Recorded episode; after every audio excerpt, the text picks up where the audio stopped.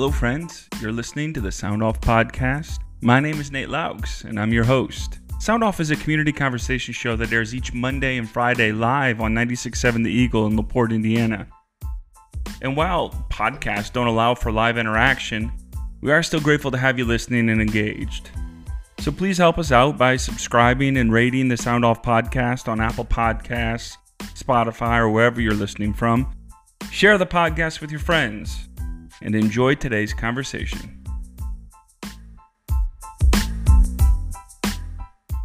Welcome to this podcast of Sound Off from December 20th, 2021, with your host, Nate Loucks. Today, Nate hosts a conversation with County Commissioner Sheila Matias. Now, here's your host, Pastor Nate Loucks. Hello, friends. Today is Monday, December 20th. We are just five days away from Christmas. Uh, there's still time to do shopping for me if you'd like. Uh, I have not had any major requests for my shopping list yet. I know you're all busy, but if you want to, you know, again, stop by, get that shopping list for me. I've got lots of great things that I would like, uh, as well as Peace on Earth. So if you want to bring that as well, that'd be great. So we've got a great show for you planned today. I want to give you an update though um, we've got a show today, no show on Friday. It's Christmas Day. Um, I've got this other gig on Christmas Eve that I do called being a pastor. So I've got different services on Christmas Eve to do. Christmas Day, I'll actually be with my family celebrating. I hope you are as well. I mean, you can certainly still listen to the radio station, do what you do, but I will not be with you on that day. Then we'll be back on Monday, and then we'll not be again be here again on that next Friday because it's New Year's. So a little bit of interruption. We'll have a show a week for two weeks, um, and then we'll be back to a regular schedule. So today we've got Sheila Matias, the uh, county commissioner is on the show today. We're going to be talking about what's happening in the county um, economically, what's happening with some of the drama, these kind of things. If you have a question for the commissioner, please do call the Liquor Vault on air line or text me 219 362 0522 and I'd love to hear from you. Um, and then next Monday, we'll have Mayor Tom Dermody on the show as well. And he better bring me a Christmas present. And if not, uh, it'll be the last time he's on this show. All right, friends. All right, so Sheila Matias, Commissioner Matias, welcome to the show. Welcome back to the show. Glad to have you. Thank you. It is a delight to be here. And of course, this is a holiday week, so um, it's uh, a good way to kick off the week. Do you have major plans for the holiday? So, I have a large family, as most people know, and so we'll be doing family meals and family celebrations. So, we do a pajama party on Christmas Eve where we all wear our Christmas jammies. Do you So do you have grandkids and everything? I do. I have 11 grandchildren. oh, okay, okay. So is it a lot more fun through the eyes of grandchildren now than it ever has been? Yeah, we really try to stay away from material things and do. So we're going to do cookie decorating station, and we're going to do some crafts and play games, and we put reindeer antlers on our dogs, and you know, just family silly stuff. Yeah, that'll be great. Yeah. So um, I want to talk a little bit about what's happening with LaPorte County. Um, obviously, we can get into some of the drama, but I, I, don't want to just talk about drama because I want to talk about some of the things that are happening. Uh, we have 100 and what 11,000 people in this county, and uh, many of us are are hoping for progress on some things to happen. Um, the first thing I want to talk about, though, is one of the things that you've done and you've decided to do, kind of, I guess, to rise above some of the stuff that's happening, is to focus on some of our local businesses. Right. Um, during that process, during the commissioners' meeting, you will focus on it. I think you guys put out press releases, these kind of Right. things, to focus on different corporations, different businesses that are employing people in LaPorte County. What have you learned in that process from some of these things? So um, I, I uh, as I traveled around the county, I was a little frustrated because I kept hearing people say, you know, it's a shame we don't have. We don't have uh, a lot of good jobs in our in our county. We have a lot of you know minimum wage, fast food jobs. Nothing that we you know we can build a career around.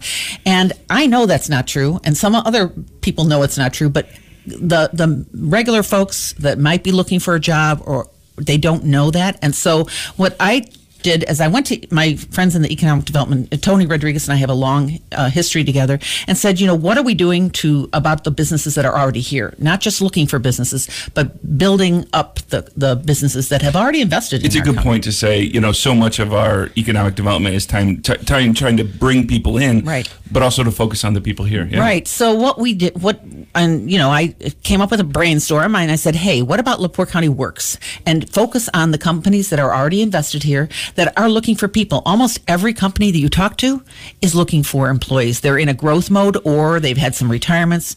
Uh, pandemic slowdown and now it's pandemic pandemic as it resi- as it you know moves into its third year i guess um, they're they're um, able to get their supplies and they're ready to to um, you know retool and rebuild. So um, we've focused uh, thus far on i believe six or seven companies. I do one at every meeting. Mike seitz is our retention specialist. So he goes from our office of economic development and goes out into the field.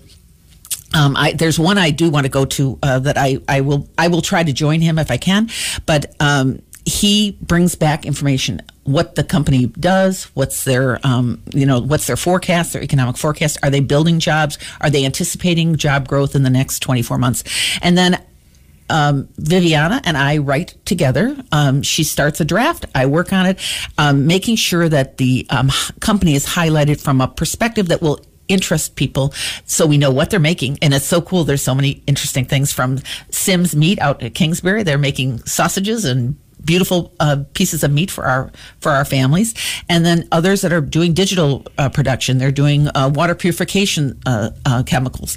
So we are learning a lot about what's happening here, and we're also trying to make sure that the story gets out to people who might be looking for a job, a change in career. Uh, they don't have to go far. They don't have to go to Chicago. They don't have to go to South Bend. Right here in LaPorte County, we have a lot of really great jobs, all levels, from um, you know unskilled, where you need to be, get trained, um, what I found out is that a lot of our companies spend a lot of pride and dollars on training people, and so that's uh, that's a win-win for everyone. So another thing that I want to talk about, if you're just tuning in now, we've got uh, Commissioner Sheila Matias on the show. And I want to talk a little bit about uh, something that I think causes a little bit of confusion because it is a confusing element to our county. So we've got the drawbridge in Michigan City. You're the former mayor of Michigan City. You're a LaPorte County commissioner and how that works together in Indiana. Um, and, and, and please correct me if I'm getting this wrong. So, the drawbridge in Michigan City is located obviously in the city. The state dictates who pays for that, and they've said the counties need to pay for the infrastructure for the bridges, right? And right.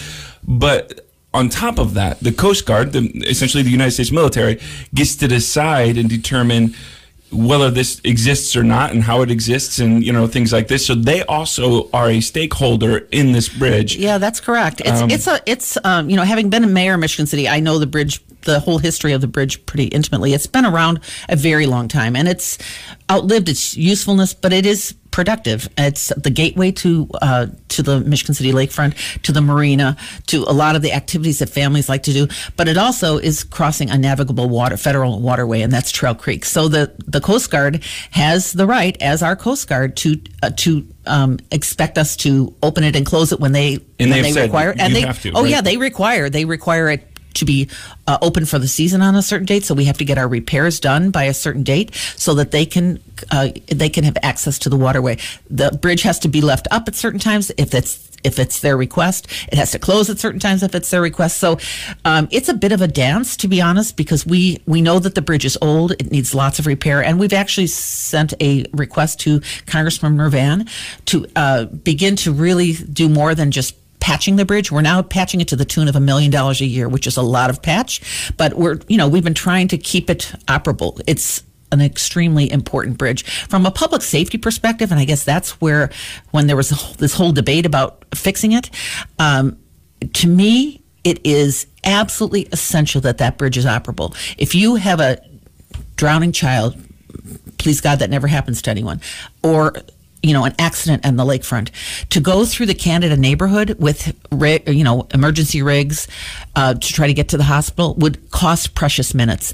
Going over that Franklin Street Bridge is the quickest and easiest and most accessible way for public safety uh, vehicles to access the lakefront there and back as they're heading out to the hospital. So it's, it's not like, a choice. Yeah, it's, an, it's, an absolute. It's kind of how essential. the infrastructure was laid out well before any of us were there, and it's just yes. kind of what when, what's been inherited. Now, I know some people. Um, it, it's interesting with the bridge, uh, the drawbridge. There, there's not just two sides of this. There's about a dozen that I've I've seen online sure. and these kind of things. Some people are very interested in making sure that the drawbridge stays and that it's fixed because they want the historical, you know, significance right. of it. Some people, you know, again, just get rid of it. They don't care. Um, so the county's making, you know. I know you guys are having these conversations um, with the infrastructure bill, these kind of things that's coming out. There might be some money for this. Right. Is there a preference? Do you want to replace the bridge with another drawbridge? Is it just to really bolster it and get these fixes so they're, you know, 20, 30 year fixes instead of one year fixes? What's the plan? So there was a study done before I got involved in county government. Um, they paid a lot of money for it, and it, it outlines various options. Um, some of the options, to be frank, aren't very uh, attractive to me as a person who knows how the that land down at the lakefront works. Um, a, a lot of it would be that the county would acquire a lot of land, which means we're putting other businesses or other property owners out of out of business. Um, so there, you know, for me, I think that there's a lot of study that still needs to. But we need to narrow down our options, find out what money we have available. It is uh, a complete replacement with a new uh, bascule Bridge. I believe was 80 million. That's a lot of money. And so, I mean, if it's federal tax dollars, our dollars returning from the federal government, I think that that would certainly sweeten the sweeten the deal. But um, until there's a financial um, opportunity for us, we're going to still continue to repair it. It has to stay operable and open. And I think that was the whole debate that happened through the summer. The bottom line is it's a public safety issue from my from my perspective, and there are no options when it comes to public safety. Yeah, and correct. And, and again, as you have said before, there is certain timelines that have to be met by the Coast Guard, these kind of things. And so it's not only getting it repaired, it's getting it repaired in a season and a timeline that. That's right. So uh, finally, uh, before we get to a commercial break, I'd, I'd be remiss if I didn't ask you about what's happening with some of the drama in the county with, uh, as some online have affectionately called it, Snake Gate. Um, uh, you're not involved in this, I know, in that way, but you know, what, what how are you processing all of this stuff that's happening there? You used the best word, processing. So when I first heard this story, I have to say, you know, I've raised three sons and three daughters, and I was just kind of like, really? I rolled my eyes and thought, this is the most ridiculous thing I've ever heard. But then as I've processed it, I realized that for some people, it is um, intimidating. It is um, perhaps harassing. It is. So I've tried to really wear both, both, look at it from both perspectives. And I guess my bottom line is, um, this has been a year unlike any. You know, I I was in, on the city council in the '80s in Michigan City. I did that for eight years when I was a stay-at-home mom. I I was a council member, and then I became mayor, and I did that for two terms. So I've been in politics. I thought I had been in rough and tumble politics. I have never seen a year like this ever. I have been called more derogatory terms in the last I'm mean I'm a grandmother. I'm a teacher. I've been called more names in the last 12 months than I have in my entire career. It's it's it's hate speech. I mean, I've been called a bag man, a wooden-headed puppet. I mean, just ridiculous things. And I'm not the only one getting those names. It's being thrown at at um, uh, Commissioner Mrozinski and Attorney Shaw Friedman. And so that hate speech um, when I look at it from that lens, I say, you know what? Let's get past this already. This is this is not the way government is supposed to work. This is I'm in it because I love to take care of people, and I, I think I'm good at fixing problems. But this is not what what we're about. LaPorte County's better than this. And so to me, I say we need to turn the page, go into 2022 committed to being kinder, to being more professional. Um, I'm not going to shame anyone, but I am I, I will say it's a result of what of the hate speech, the disruption, the distraction, the shame, the bullying that's been going on. I, I mean, I've seen it in a way up close and personal in a way that I, I mean, using profanity and you know emails that are charging people with all kinds of rubbish, to be honest. It's got to wear on people. And I think that's what happened. It's the result of just um, people being fed up. And um, am I making excuses? Absolutely not. I think both sides need to really examine their conscience and say, we as a community deserve better. And that's what I, I want to stand for common sense, good values, and taking care of people. Well, I will say, as a citizen in tune with what's going on, in in maybe more than in some, it is wearing on people. So, um, on that, uh, we will take a, our first commercial break. If you have a question, we'd love to hear from you for Commissioner Matias. Uh, the Liquor Vault on air line is 219 362 0522. You're welcome to call or text. We've got a couple calls I see on hold. We'll get to you right when we get back from this break, but keep listening to 96.7 The Eagle. Welcome back to Sound Off, friends. Uh, it is December 20th, just five days before Christmas. Um, and we've got Sheila Matias, Commissioner for LaPorte County, for this fine county we live in today, um, on the show. We've got some texts coming in. If you've got a text or a, a phone call, you're welcome to call us or text us at 219 362 0522. Hey, Dennis, let's get to some callers. All right, welcome to the show. Glad to have you. What's your question for Commissioner Matias? Thank you for coming on today. Uh, Mr. Tejas. Yeah, uh, you this can call me Steve Sheila. Okay. Hi, Steve. I have two. Hi, I have two basically related questions. Okay. One, this lit tax. I understand how the county employees feel they're neglected, Mm-hmm. and I understand no one's debating that they shouldn't receive more.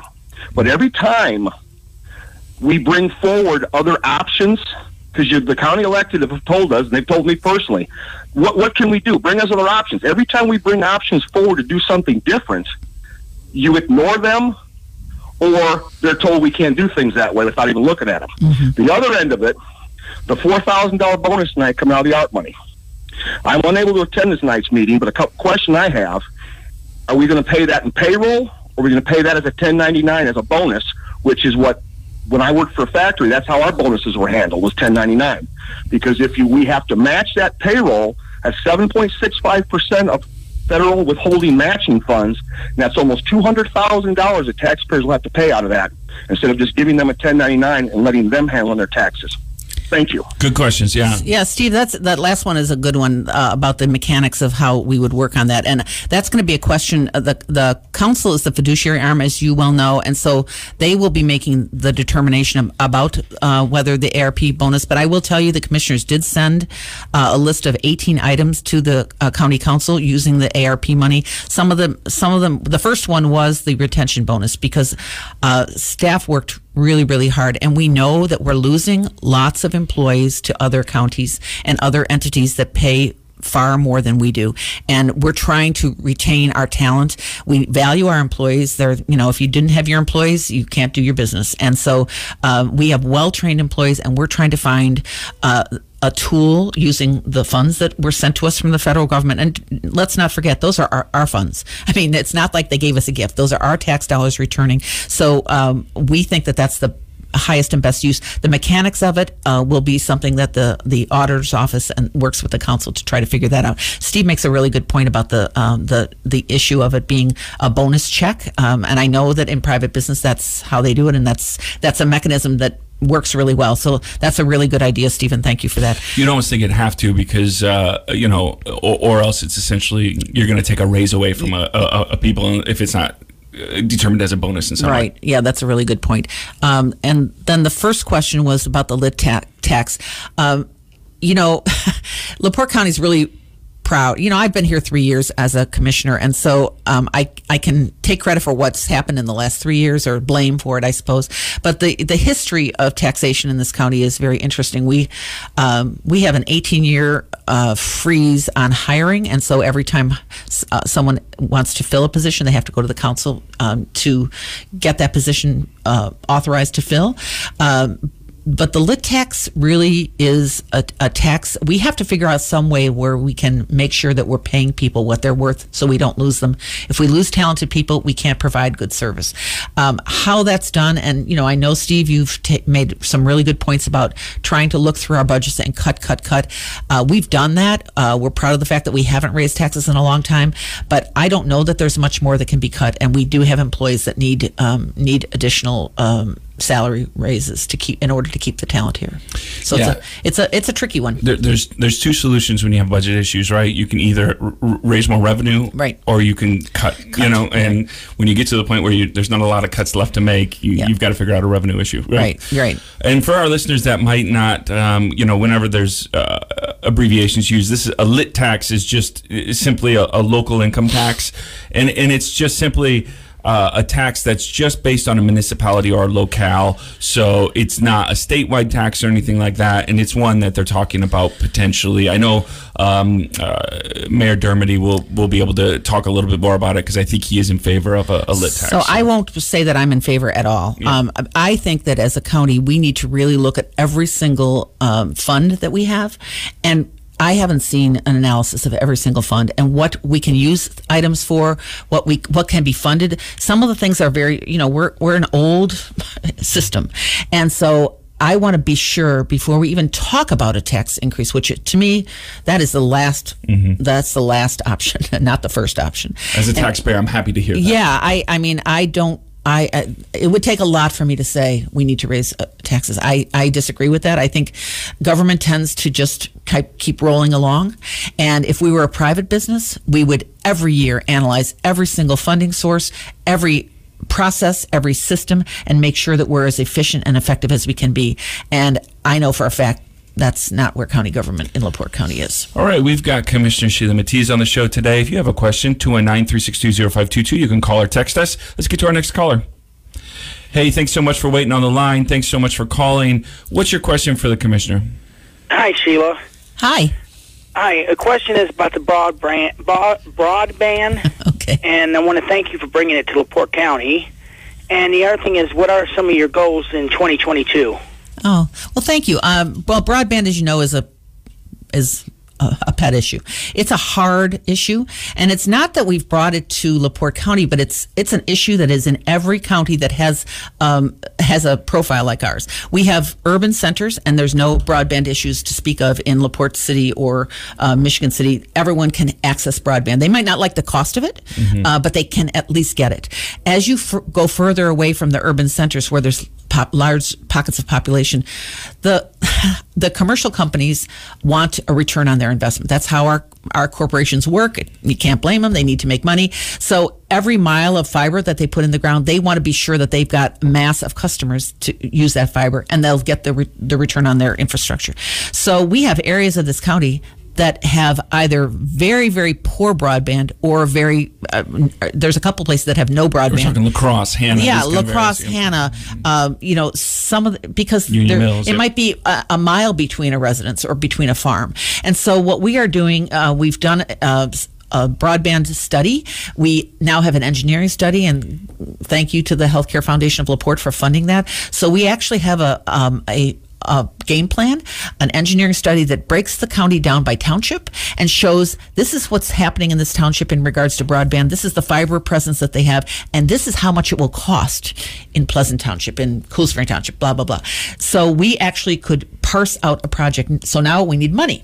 So we have some money in ARP, but we obviously can't use all of our ARP money for broadband. Um, and we so we're applying to the state for some of that infrastructure dollars through uh, through um, uh, state government, which is the federal dollars going to infrastructure uh, for around broadband. So it's not just a LaPorte County issue; it's an issue all across this country, mm-hmm. and uh, we need to get to the bottom of. it. So during the COVID, it really, really, I think even people who might have thought, Sheila, what are you talking about? rural broadband. COVID really proved that there is a problem here because you have people who have in one side of their house they can have one child on a laptop doing their e-learning they move down the hallway and there's no there's no broadband in the in the rest of the house mm-hmm. and if you have three or four users which was happening during covid and is we might be heading back into a really stressful winter with uh, the increase in, in the covid numbers but we need to be sure that every child every business every farm has equal access to broadband so that they have the strength they need to grow their businesses. One of my aha moments during campaigning was I was out at a lot of farms and they were showing me how they use drones and how they use iPads to check irrigation levels, to check the, the quality of the soil. And, you know, it's not it's not the old bulldozer mm-hmm. uh, agriculture. It's it's you know they're they're competitive, and so we need to make sure that our farmers here in Laporte County ag is a huge economic driver, and I want to be sure that I can do everything I can to give them the tools that they need. Especially if we want some of these rural towns to still exist in 20, 30, Absolutely. 40 years, correct? Absolutely. All right. So we've got uh, Commissioner Sheila Matias on the show today. We're going to take our next break, our final break of the day, and get back to some of your more uh, some of your questions. If you have a question, 219 362 0522. Hey, thanks for listening to Sound Off today. Keep listening to 96.7 The Eagle. All right, welcome back to our final segment of Sound Off today. We've got Commissioner Sheila Matias on the show. Let's get to your calls. Hey, thanks so much for waiting uh, on the line. Thanks for listening to the show. What's your question for the commissioner? Hey, uh, I'd like to say this. I, I know Sheila don't want to hear this, but uh, don't you people think you, if you had been more open in the beginning, you wouldn't have been arguing for a year with Stables? Uh, I feel any money spent in this county by you guys it, it should be an open book to let us know where that money went. So automatically, it should be an open book to the auditor to, to, to see an itemized bill of where this money goes. You guys, uh, you actually make it look like you're hiding something. And I think that's the whole reason why Stables fought you the whole time, because Mm-hmm. he's in charge of the money, and you guys act like it wasn't none of his business.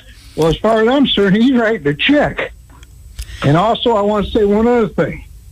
As far as Mrozinski goes, he showed it. He showed his true colors, and I don't think you should be sitting there backing him, acting like it's no big deal. Because if he can be dishonest that easy, how dishonest is he when he's running business down there? All right. Well, thanks. no- What's your, yeah, what's your So, so thanks for that. So let, let me just be really clear. I had nothing to do with the Snake Gate is- issue. So I'm not defending or or um, calling anyone out. I'm not uh, I'm not condemning anyone. I I think that the whole the whole thing is really a sad state of affairs in Laporte County. To be really frank, uh, all of the fighting and the name calling and the bullying. I've as I said earlier, I've never seen anything like this, and I I think it's a darn shame, and it's not what the people of Laporte County uh, deserve. To your other point about money, so the State Board of Accounts. For all the years I've been in government, when I was mayor, they come in and they spend about two weeks in Laporte County every year, and they tear our books apart. They find audit exceptions, and they say, you know what, you didn't you didn't uh, have two people work on this. You need to f- come up with a better plan. They go through every single account in our county.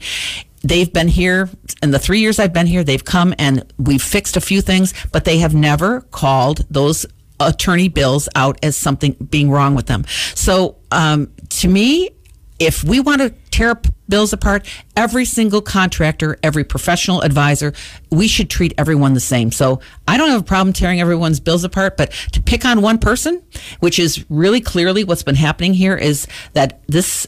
Um, the auditor seems to really have some kind of hang up with Shaw Friedman, and I I've worked. I've been on Shaw Friedman's bad list enough times in my life to tell you he is not perfect, but he is a really good lawyer and he knows county government. He answers his phone day and night. Weekends on his, when he's on his vacation, and so I think the taxpayer gets a good value for them. But I will promise you, we look at those bills, and so does the state board of accounts. So nothing's happening this year that hasn't been happening in the past. And if we want to do it differently, I don't have a problem with that. But let's do it the same for all the attorneys, all the engineers, all the professional advisors.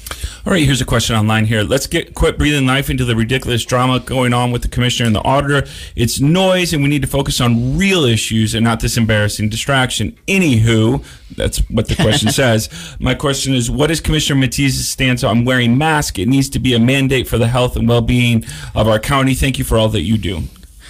Well, th- thanks for thanks for that. Um, so I couldn't agree more with you that we it is noise. Um, I think that what happened with the snake gate, I mean, it's embarrassing. It's made our county look stupid, um, but it's it's a result of some of the name calling and the bullying and the you know hate speech that's been happening for 12 months. Uh, I've been frustrated, uh, you know, about it, and while I don't condone it, I certainly think that it, it's time for us to turn the page. On the sec, on the second, uh, remind me what the second point was. I just lost my train of mask. Oh, the mask. Okay, I'm holding it in my hand actually. So that, that's funny that I couldn't remember mask when I'm playing with the little wire on the top of it here. Uh, so I'm a mask wearer. I will say that up front. Um, I am v- vaccinated and I'm boosted, and I believe that the science is good enough to indicate that that's really helpful to people. This morning, the Surgeon General was on uh, CNN, and he was talking about the new, new new variant, and he said, "You know, I feel I'm worried about people who aren't vaccinated because the, uh, while a vaccinated person might get the Omicron uh, uh, variant, they won't get they won't die of it. They won't they will have a mild case. But our hospitals are packed. Our ICU beds are few and far between. Our healthcare workers are exhausted. I have a daughter who's a nurse, and she's saying that there are pregnant women coming in ready to have a baby that have COVID. I mean, it's really a serious thing. So, if masks, the inconvenience of wearing a mask, is um, is helpful, let's wear masks, especially when you're with people you don't know their vaccination status or you're in a crowded place with people that you know are not vaccinated.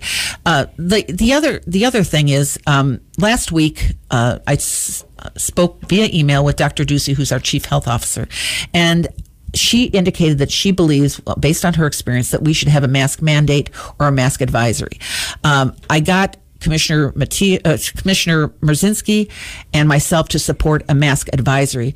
Commissioner Haney did not support anything like that. And so um, we have not been able to pass a mask advisory, although I believe that it is really important that people do whatever it takes to keep themselves and their, their families safe. Uh, we're hoping that the health department will be able to, on its own, um, issue a health uh, a mask advisory. You may remember that in the last uh, legislative session, the uh, legislature, wisely or unwisely, said that the chief health officer is not the one to make advisors or mandates that it's now the county commission. And so it's a different situation. Last time when we went through this surge before the the um, health officer issued the mask mandate based on the science based on what the medical community was saying. Now it's switched and it's become a political issue which is to me absolutely ridiculous.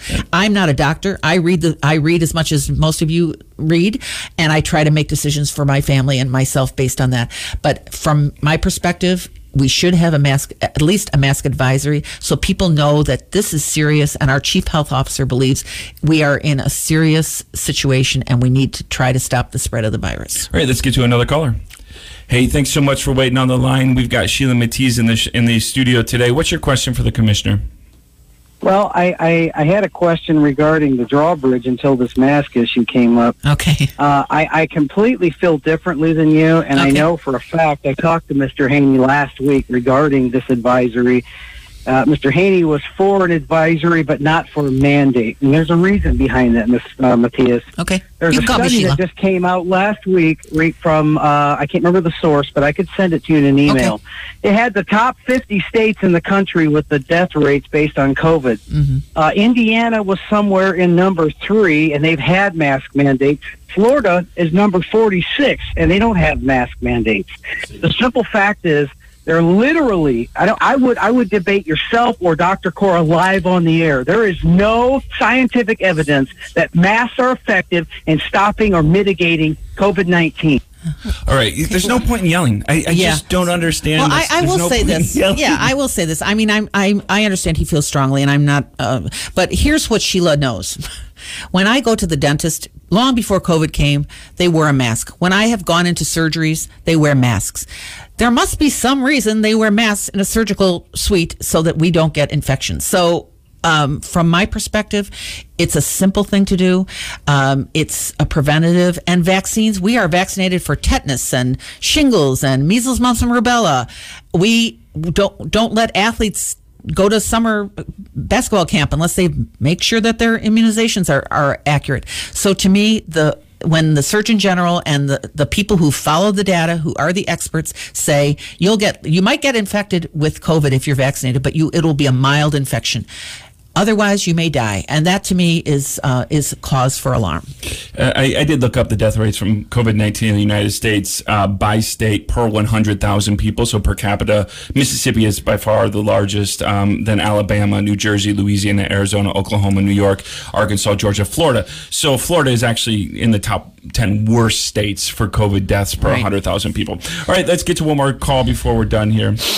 All right, thanks so much for waiting on the sh- on the, the, the line. What's your question for Commissioner Matias?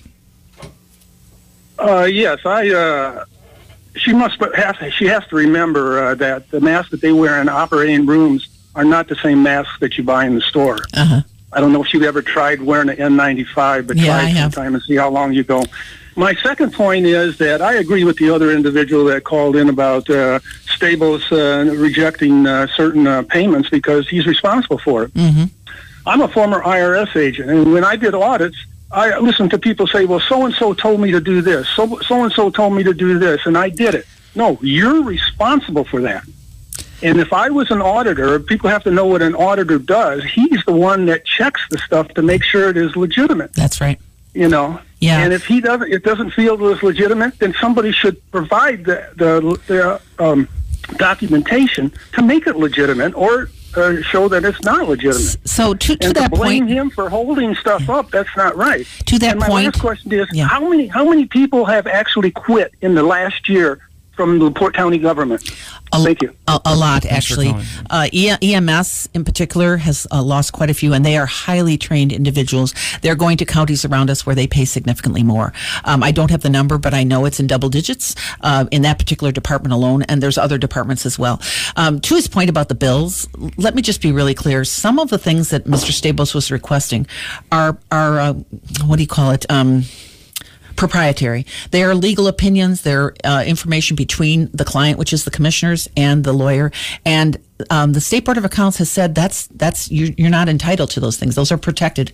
Uh, that's protected information. And so while Mr. Friedman has has given more details to his bills, there's some things he's saying that's that's protected. That's that's you know it's um, and it's not Mr. Stabosz is not a policymaker. He's an auditor. He's a numbers guy, and the commissioners are the policymakers. So we are entitled to ask for policy uh, information, advice, etc. And some of that is um, is not. Uh, So if I'm hearing you right, uh, the county attorney was providing certain things, Right. but there were certain things that he said were uh, off limits because they are uh, attorney-client, yes, yeah, you know, privilege. that's the word privileged. Yep, I, yep. I couldn't right. grab that one. Thank you. so it wasn't that the county attorney wasn't responding at all. Well, he gave lots of information. There were a couple. Th- I think one em- email there were seven things that he did not uh, provide, and he said it was privileged information uh, between attorney and client, and that got the ball rolling. I, I think a lot of people don't realize this again, 'cause- and, and it's also in our language. He's not the county attorney; he's the commissioner's attorney. He's right? the commissioner's attorney, but he's all he also um, he does work for like if another office holder Mm-hmm. needs needs assistance, like the clerk, for example. He was he she called him and he answered some of her questions. He answers our HR questions. So if if we're having a harassment issue, which we did have in a department recently, my first call was to the to the county attorney to say, are we aware of this? What are the next steps, and how do we make sure that the county is not liable? So um, he does advise other other departments as well because he has the expertise, and that's that's what you pay him for. All right. Well, I'll give you the final word here on our show. I want to thank you so much for being on today. What do you want our listeners to know? Uh, that's a, that's a loaded question. So, um, I, I guess I want people to know that they they can reach out to me uh, via text or email or phone. Um, my I, I try to be really accessible on social media.